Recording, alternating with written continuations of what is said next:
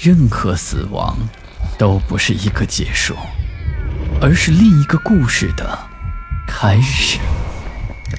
操纵这一切的是飘在背后的幽灵，还是隐藏在人心的恶鬼？欢迎来到霸天鬼话。二零零一年七月，专案组抓获了一个比李杰更为凶恶的黑社会头目马某某。这个头目手下有五六十名小马仔，残忍至极。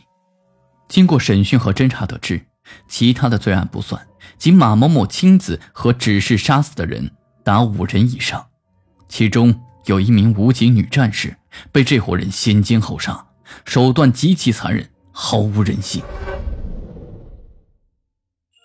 一九九七年十二月的一天，马某某和一个昔日为同伙、今日为仇敌、另立山头一个叫张黑的黑头目抢夺兰州的地下赌场生意。马某某命人和张黑的马仔在一个饭店的门口打了一架，把张黑的一个马仔给打伤了。马某某想顺藤摸瓜找到张黑而刺杀他，决定派人跟踪对方，想知道这一位受伤者会被送到哪个医院住院。根据跟踪结果，他们发现这个受伤者住在了省人民医院，并确切的知道了有两个十八九岁的小男孩为这个受伤者送饭。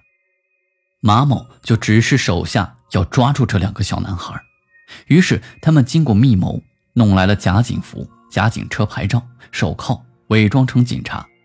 等这两个送饭的小男孩出医院大门的时候，他们一拥而上，用黑布罩住两人头，再戴上手铐，塞入车中，拉到白树巷，也就是他们的一个据点，然后对两个人私刑拷打，逼他们说出头目张黑的具体位置。这两个小男孩，一个叫李艳，一个叫吴玉，属于最低级的外围马仔，还没有正式入伙，时间也不长，也没干过什么恶事，离头目张黑还隔着三级，只见过张黑一面，连话都没有说过，所以根本不知道张黑的下落。可是马某某这个大恶人依然不放过他们俩，只是要弄死他们。恶徒将二人捆住，脱光衣服拷打、脚踢，并用烧得滚开的水从头往下浇。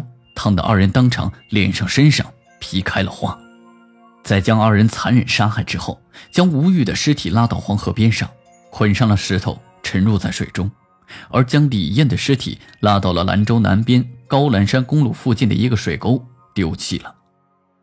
再说李艳，自从李艳失踪了几年之后，家中一点音讯都没有，母亲思念儿子心切，不久就失心疯，最后也失踪了。父亲失去了儿子，又失去了妻子，也无心再做生意。兰州也没办法住，就回到了他的老家临夏。二零零一年七月，公安机关抓获了马某某和手下所有的马仔，在对马仔审讯中，才掌握了这些情况。办案的干警无不感到愤怒。按照办案的规程，他们带领当时打死李艳并抛尸的凶手，来到了高兰山公路旁，并指认现场。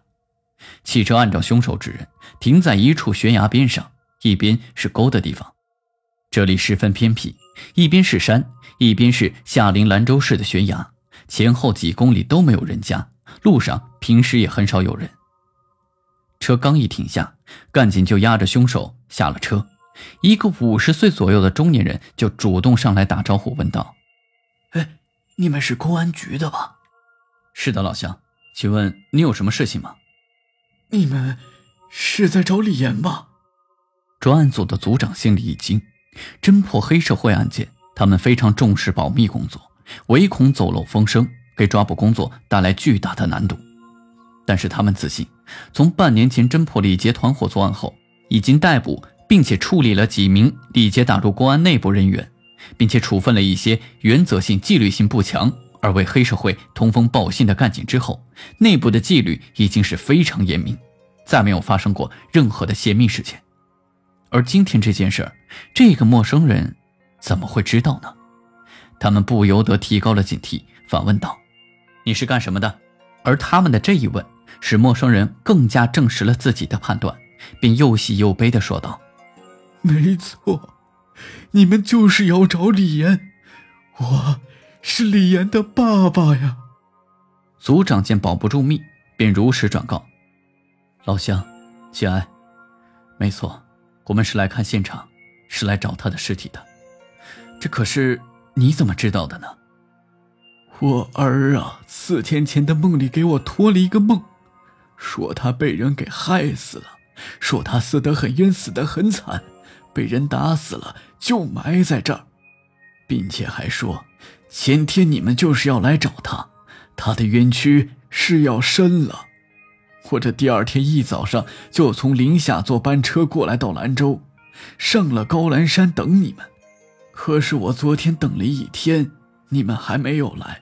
可是我坚决相信我儿子告诉我的的确是真的，因为他把地方说的特别具体。他说他冤得很，所以我决定天天来，一定会等到你们的。没想到这第二天你们就真的来了。